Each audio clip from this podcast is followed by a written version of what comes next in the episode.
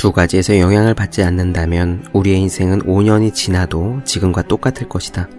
그 두 가지란 우리가 만나는 사람과 읽는 책이다. 미국 작가 찰스 존스의 말입니다. 1995년 일본 도쿄 지하철에서 살인가스 테러 사건이 발생했습니다. 대낮에 지하철 한복판에서 독가스를 살포한 범인들은 오음진리교의 광신도들이었어요. 오음진리교는 초능력과 종말론을 앞세운 전형적인 사이비 종교였습니다. 무라카미 하루키는 오음진리교에 몸담았던 사람으로부터 편지를 한 통 받았습니다. 오음진리교에 입문하는 사람들에게는 사실 책을 읽는 것이 금지됩니다. 입교 시에 소지한 책은 모두 압수되는 것이죠. 그런데 이 사람은 무슨 까닭인지 갓 사온 하루키의 소설 세계의 끝과 하드보일드 원더랜드만은 끝까지 읽고 싶은 생각이 들었다고 합니다. 그래서 가방 깊숙이에 책을 숨기고 단체 생활을 하면서 하루 몇 쪽씩 몰래 읽어 나갔다고 해요. 그 책의 마지막 장을 덮고 난 뒤 그는 옴질리교에서 나오기로 결심했습니다. 그저 무언가 잘못되어 있다는 느낌이 들었을 뿐이라고 했습니다. 그래서 기회를 엿보다가 몰래 도망쳐 나왔습니다. 함께 입교했던 수많은 사람들 중에서 사회로 돌아온 자는 자기 혼자밖에 없었습니다. 얼마 후 끔찍한 살인 테러 사건이 일본 열도를 뒤덮었고 소식을 접한 그 사람은 하루키에게 자신의 삶을 구해주어 고맙다고 이야기했습니다.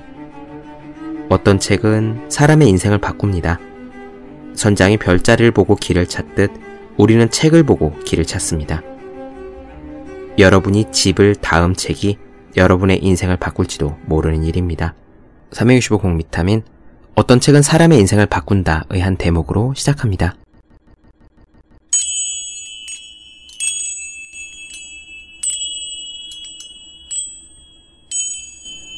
네, 안녕하세요. 본격 공부작업 팟캐스트 서울대는 어떻게 공부하는가 한지우입니다. 우린 지금 파울로 코엘류의 연금술사를 나눠드리고 있습니다. 스페인의 한 낡은 교회, 무화과 나무가 있는 그 교회에서 자다가 연달아 꾼 꿈의 내용, 그러니까 피라미드에 가면 보물을 찾게 될 것이다 라는 그 꿈의 해몽이 궁금해진 산티아고는 꿈풀이를 듣기 위해서 집시를 찾아가고 또 길거리에서 만난 왕에게 그 보물을 찾는 것이 산티아고가 가진 자아의 신화를 이루는 것이다 라는 말을 듣습니다. 그 조언에 용기를 얻은 산티아고는 바다를 건너 아프리카 이집트 땅에 도착하지요. 그러나 도착하자마자 사기를 맞습니다. 자기가 갖고 있는 돈을 모두 잃어버리고 빈털터리가 된 산티아고. 산티아고는 물론 낙심했습니다. 하지만 그래도 완전히 절망에 빠지지는 않았습니다. 그는 이렇게 말했어요. 그 순간 그는 깨달았다. 이 세상은 도둑에게 가진 것을 몽땅 털린 불행한 피해자의 눈으로도 볼 수 있지만 다른 한편으로는 보물을 찾아 나선 모험가의 눈으로도 볼 수 있다는 사실을. 네, 이렇게 가능한 한 긍정적으로 생각하기로 한 산티아고, 그는 모든 것을 잃어버린 바로 그 자리에서 다시 시작하기로 결심합니다. 그리고 나서 마음이 홀가분해졌어요. 우리는 때때로 그런 일이 있습니다. 조금 가지고 있을 때, 손에 아주 조금 무언가를 쥐고 있을 때는 그것을 잃을까봐 전전긍긍 하게 되는 경우가 있지요. 하지만 오히려 그 작은 한 줌의 것을 잃어버리고 더 이상 잃을 것이 없는 상태, 완전히 맨주먹인 상태가 되면 오히려 홀가분해집니다. 그렇게 백지 상태에서는 어디든 도전해 보아야겠다는 용기가 오히려 샘솟습니다. 그리고 그때 괜찮은 시작을 다시 할 수 있죠. 그것이 바로 영웅의 이야기입니다. 모든 이야기의 원형이기도 하고요. 그리고 그것이 바로 우리들 자신의 이야기이기도 합니다. 영술사의 내용을 이어나가 보도록 하지요. 바로 하루 전까지만 해도 스페인에서 남부러울 것 없던 양치기였던 산티아고. 그러나 하루 만에 이집트의 한 시장에서 모든 것을 잃어버린 빈털터리 상태로 잠을 깬 산티아고는 이제 진짜 모험을 시작합니다.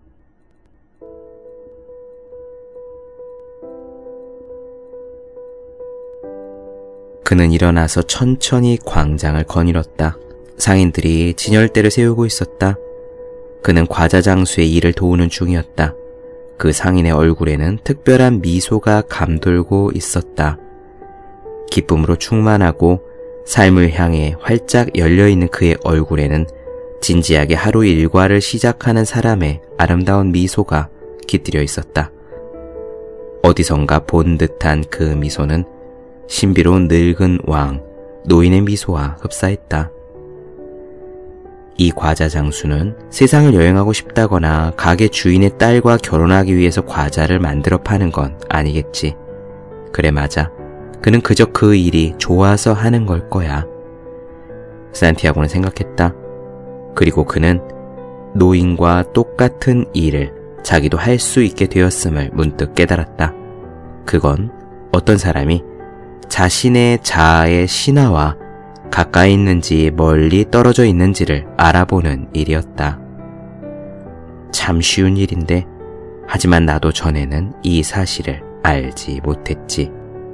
노인이 산티아고에게 했던 말이 떠올랐다. 세상 만물은 모두 한 가지라네.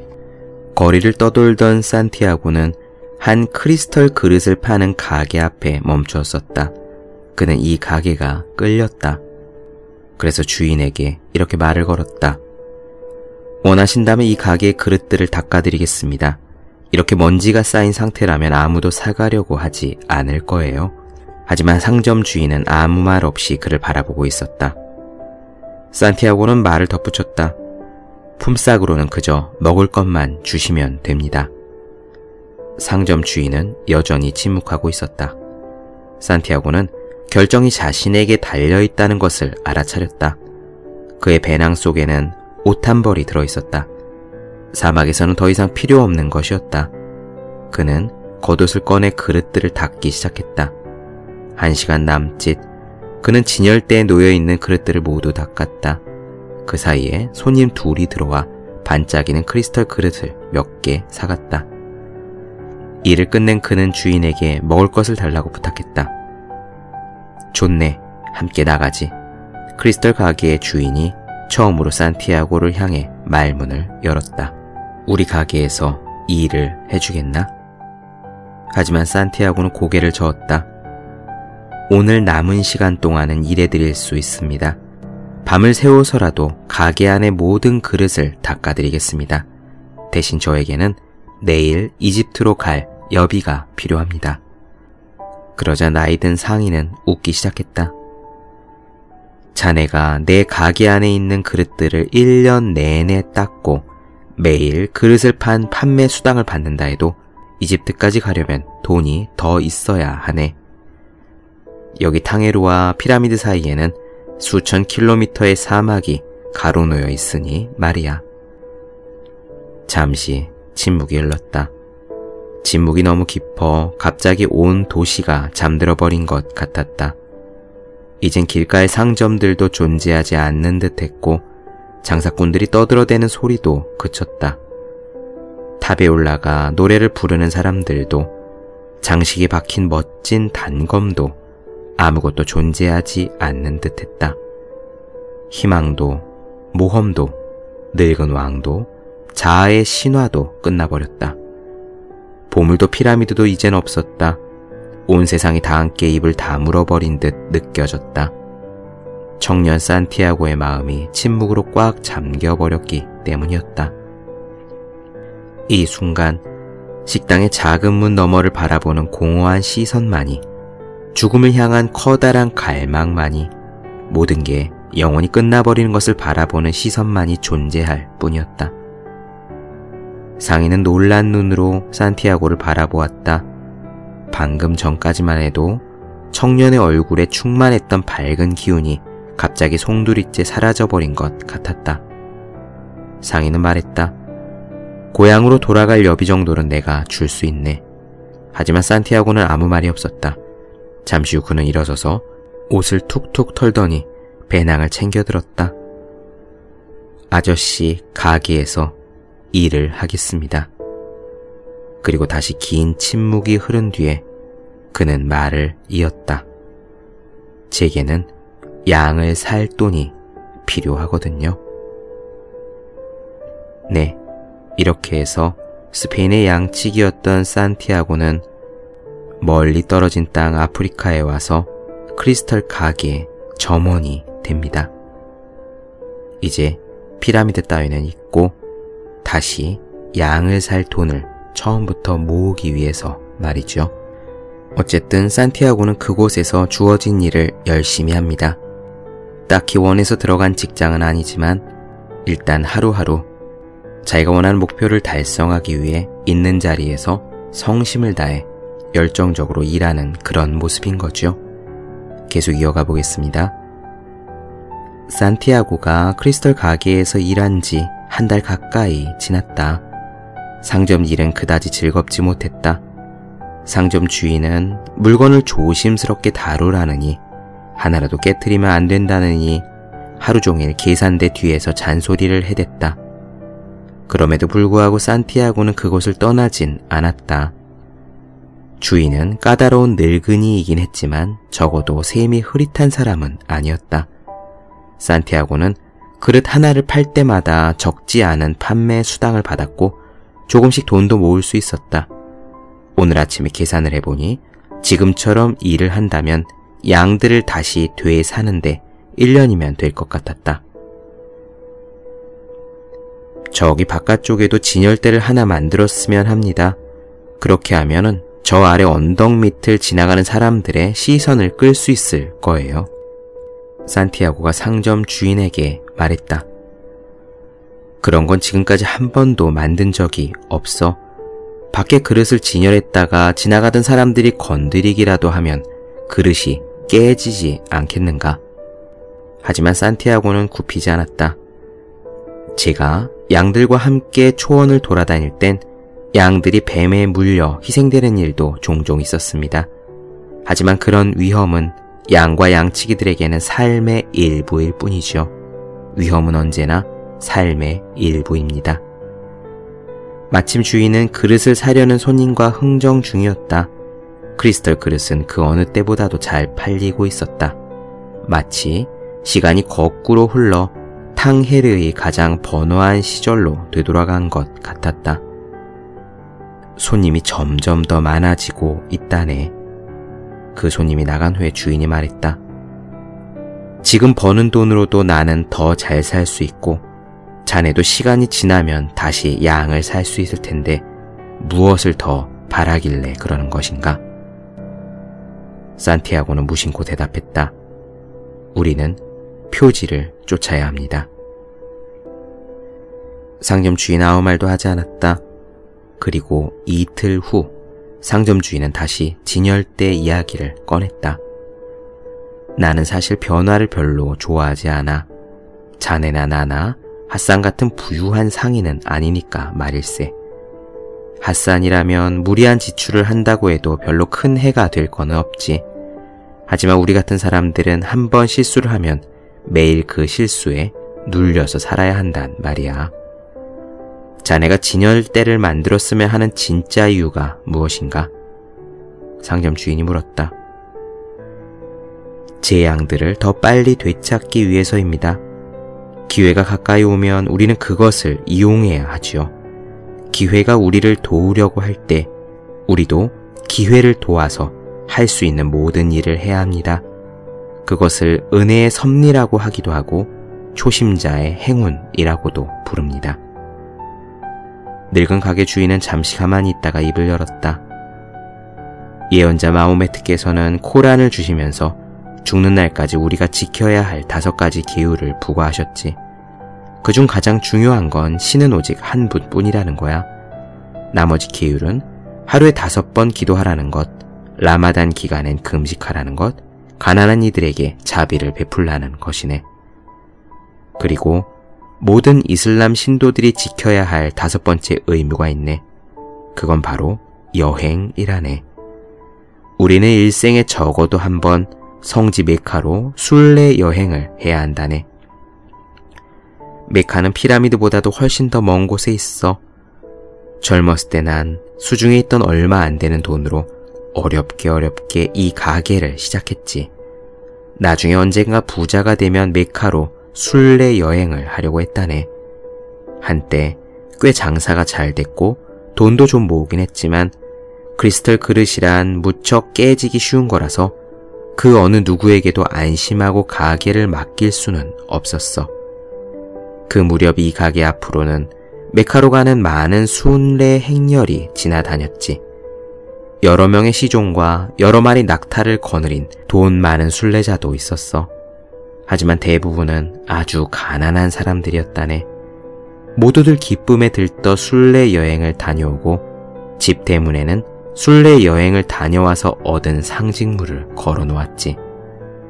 순례 여행을 다녀온 한 구두 수선장이가 말하길 자기는 거의 1년 동안 사막을 걸어가야 했지만 그에 비하면 오히려 가죽을 사기 위해 탕헤르의 골목길을 걸어 다니는 일이 더 피곤하다는 거였어.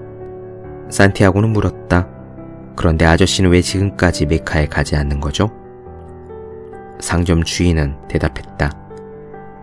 왜냐하면 내 삶을 유지시켜주는 것이 바로 메카이기 때문이지. 이 똑같은 나날들, 진열대 위에 덩그러니 얹혀있는 저 크리스털 그릇들, 그리고 초라한 식당에서 먹는 점심과 저녁을 견딜 수 있는 힘이 바로 메카에서 나온다네. 나는 내 꿈을 실현하고 나면 살아갈 이유가 없어질까 두려워. 자네는 양이나 피라미드에 대한 꿈을 가지고 있고 그걸 실현하기를 원하고 있어. 그런 점에서 자넨 나와 다르지. 나는 오직 메카만을 꿈으로 간직하고 싶어. 마음속으로는 벌써 수천 번 사막을 가로질러 성스러운 반석이 있는 저 광장에 도착하고 율법에 따라 그 바위를 만지기 전에 광장을 일곱 바퀴 돌고 있는 나 자신을 눈앞에 그려본다네. 나는 이미 내게 일어날 일이며 내 앞에 기다리고 있는 일, 사람들과 함께 나눌 대화와 기도까지 상상해 보았어. 다만, 내게 다가올지도 모르는 커다란 절망이 두렵기 때문에 그냥 꿈으로 간직하고 있기로 한 것이지. 그날 상점 주인은 산티아고에게 진열대를 만들어도 좋다고 허락했다. 모든 사람이 같은 방식으로 꿈을 보는 것은 아니었다. 그렇게 두 달이 더 지났다. 크리스털 상점의 진열대는 손님을 많이 불러 모았다. 산티아고의 세무로는 앞으로 6개월만 더 일하면 스페인으로 돌아가 양 60마리를 사고 또 60마리를 더 살 수도 있을 것 같았다. 그렇게 되고 나면 1년 안에 양떼를 두 배로 불릴 자신도 있었다. 이제는 아랍인들과의 거래도 가능했다. 아랍어도 구사할 수 있게 되었으니 말이다. 광장에서의 그날 오후 이후로 그는 더 이상 우림과 툼밈을 사용하지 않았다. 자신이 원하는 게 무언지 언제나 알고 있어야 한다는 사실을 잊지 말게. 늙은 왕은 그렇게 말했었다. 산티아고는 이제 자신이 원하는 것을 알고 있었고 그 목표를 위해 일하고 있었다. 어쩌면 그가 찾은 보물은 이 낯선 땅에 오게 된 것, 도둑을 맞아 빈털터리가 된 것, 그리고 다시 한 푼도 축내지 않고 양떼를 두 배로 불리게 된 것인지도 모르는 일이었다. 그러던 어느 날 오후 산티아고는 언덕 위에서 한 남자를 만났다. 그는 비탈길을 힘들여 올라왔는데 목을 축일 만한 곳이 없다고 불평을 했다. 산티아고는 이제 표지가 하는 말을 알아들을 수 있었기 때문에 곧장 상점 주인에게 가서 말했다. 언덕을 올라오는 사람들을 위해서 차를 팔면 어떨까요? 상점 주인은 고개를 저었다. 이 근처에는 차를 파는 곳이 이미 많이 있다네. 산티아고는 자신있게 대답했다. 아닙니다. 우리는 달라요. 우리는 크리스털 잔에 차를 파는 겁니다. 사람의 마음을 가장 강하게 끌어당기는 것은 바로 아름다움이거든요. 상점 주인은 아무 말도 하지 않고 자신의 점원을 물끄러미 바라보았다. 그날 오후 저녁 기도를 마치고 가게의 문을 닫은 뒤에 상점 주인은 산티아고를 밖으로 불러냈다. 나는 30년 동안 이 가게를 운영해왔네. 어떤 크리스털이 좋고 어떤 크리스털이 나쁜지, 어디에 쓰면 좋은지 모든 것을 자세히 알고 있지. 나는 내 가게와 그 규모, 그리고 손님들에게 익숙해져 있다네. 만약 자네가 크리스털 잔에 차를 담아서 팔면 가게 일은 더 잘 될 거야. 하지만 그렇게 되면 나는 내 삶의 방식을 바꿔야 해. 다시 말하지만 나는 내 삶에 무척 익숙해져 있네. 자네가 오기 전에 나는 내 친구들이 파산도 하고 가게를 키우기도 하며 그렇게 변화하는 동안에 그저 같은 장소에서 세월만 보내고 있다고 생각했었네. 그리고 그것 때문에 항상 우울했지. 그러나 지금은 꼭 그런 것만은 아니라는 걸 알게 됐어. 지금의 이 가게가 내가 바라던 꼭 그만큼의 가게라는 것을 알게 된 거야.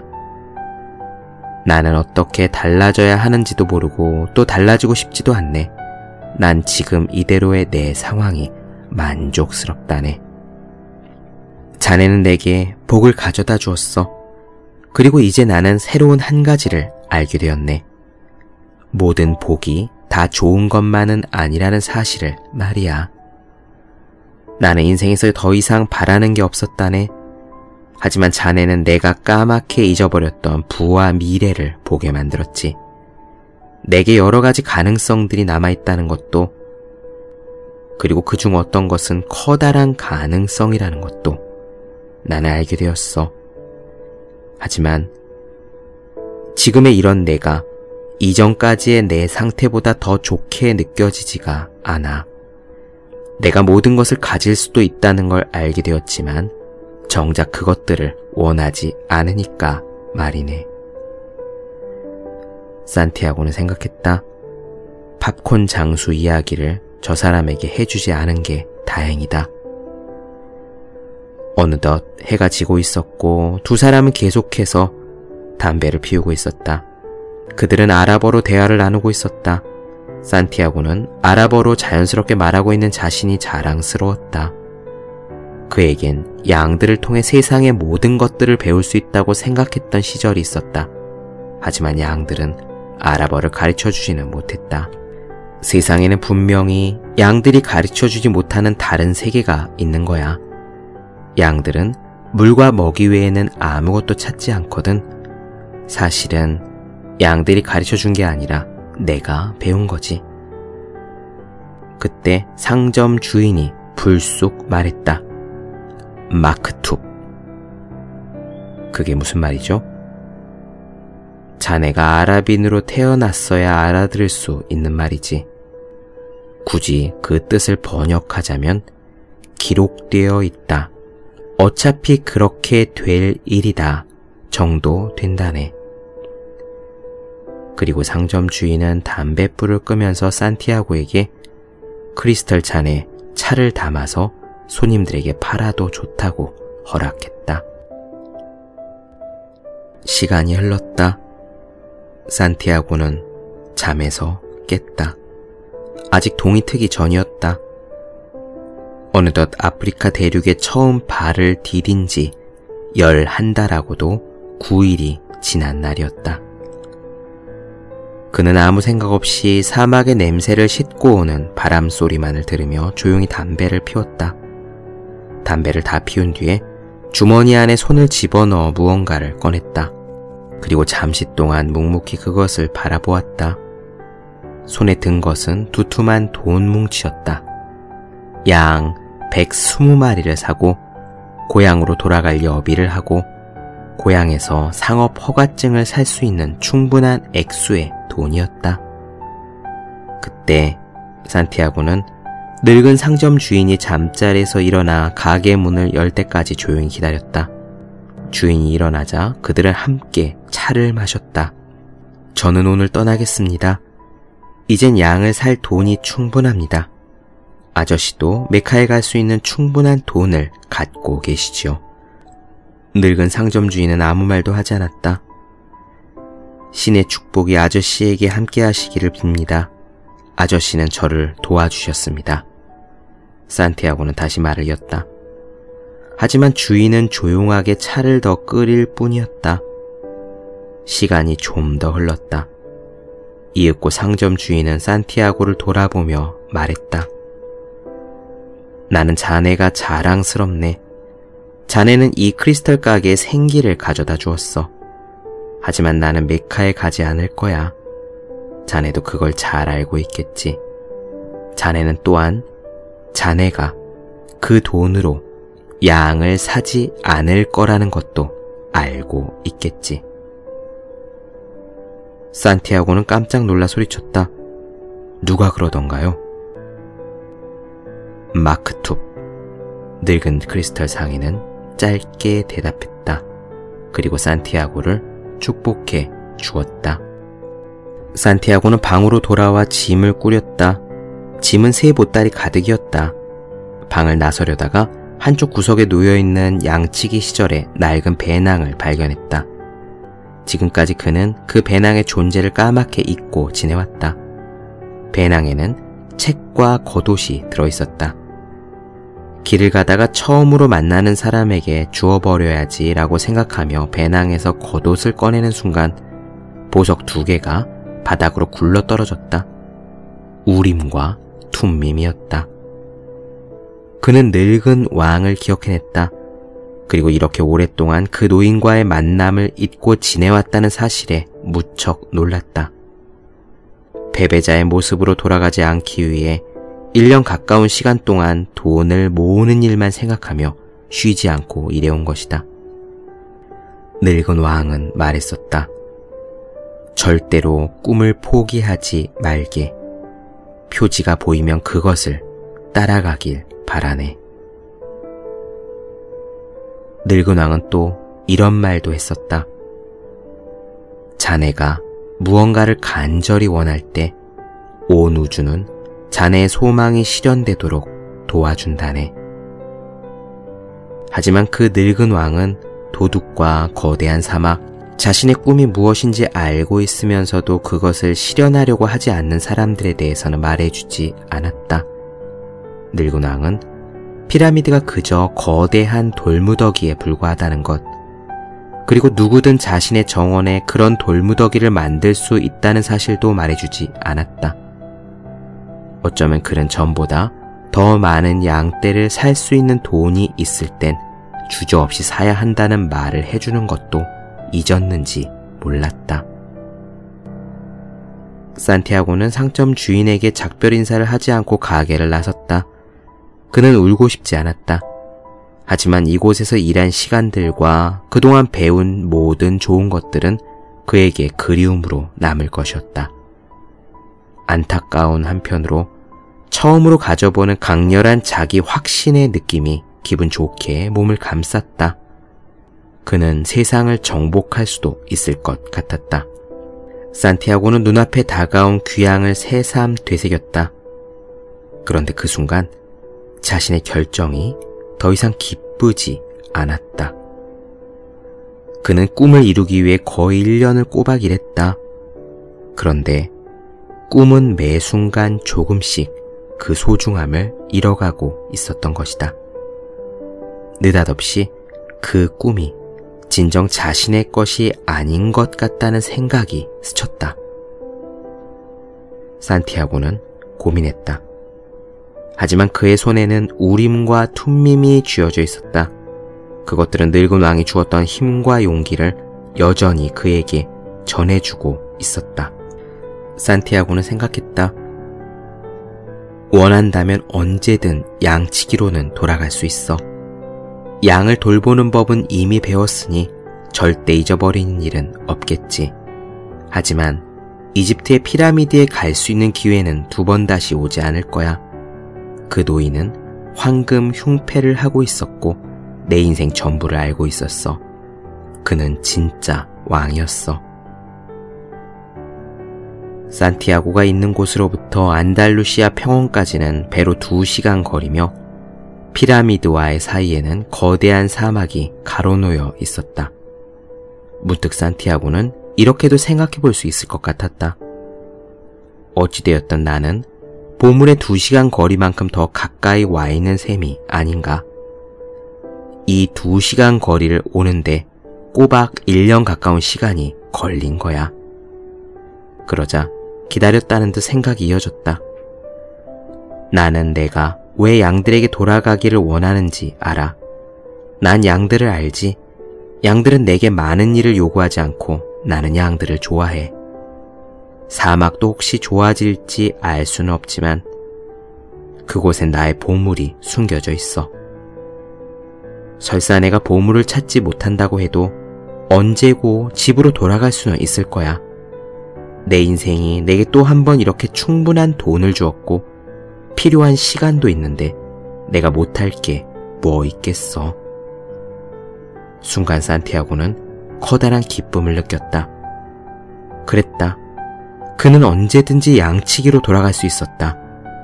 다시 크리스털 장수가 될 수도 있었다. 이 세상엔 어쩌면 다른 보물들이 더 많이 숨겨져 있을지도 몰랐다. 그리고 무엇보다 그는 왕을 만났었다. 그것은 절대로 모든 사람에게 일어나는 일은 아니었다. 늙은 왕은 이렇게 말했었다. 나는 자아의 신화를 살아가는 사람 곁에 항상 존재한다네.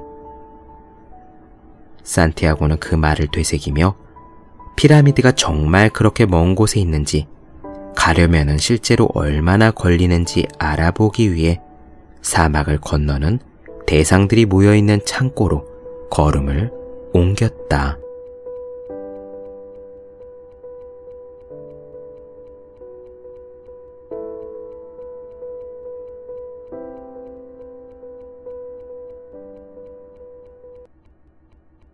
네, 본격 공부자극 팟캐스트 서울대는 어떻게 공부하는가? 오늘은 파울로 코엘료의 연금술사 그 세 번째 시간을 나눠드렸습니다. 더 많은 이야기가 궁금하신 분들, 질문사항 있으신 분들은 제 네이버 블로그 생애 즐거운 편지, 다음 카카오 브런치 한지우의 브런치, 인스타그램에서 해시태그 서울대는 어떻게 공부하는가를 검색해 주시면 되겠습니다. 또 매일매일 공부하시는 분들, 여러분 주변에 매일매일 공부하고 계시는 바로 그분들을 위해서요. 하루 한 페이지씩 읽고 공부할 의욕을 북돋는 책, 보기만 해도 공부하고 싶어지는 365 공부 비타민을 선물해 주시면 좋겠습니다. 오늘은 여기까지 할게요. 저는 다음 시간에 뵙겠습니다. 여러분 모두 열심히 공부하십시오. 저도 열심히 하겠습니다.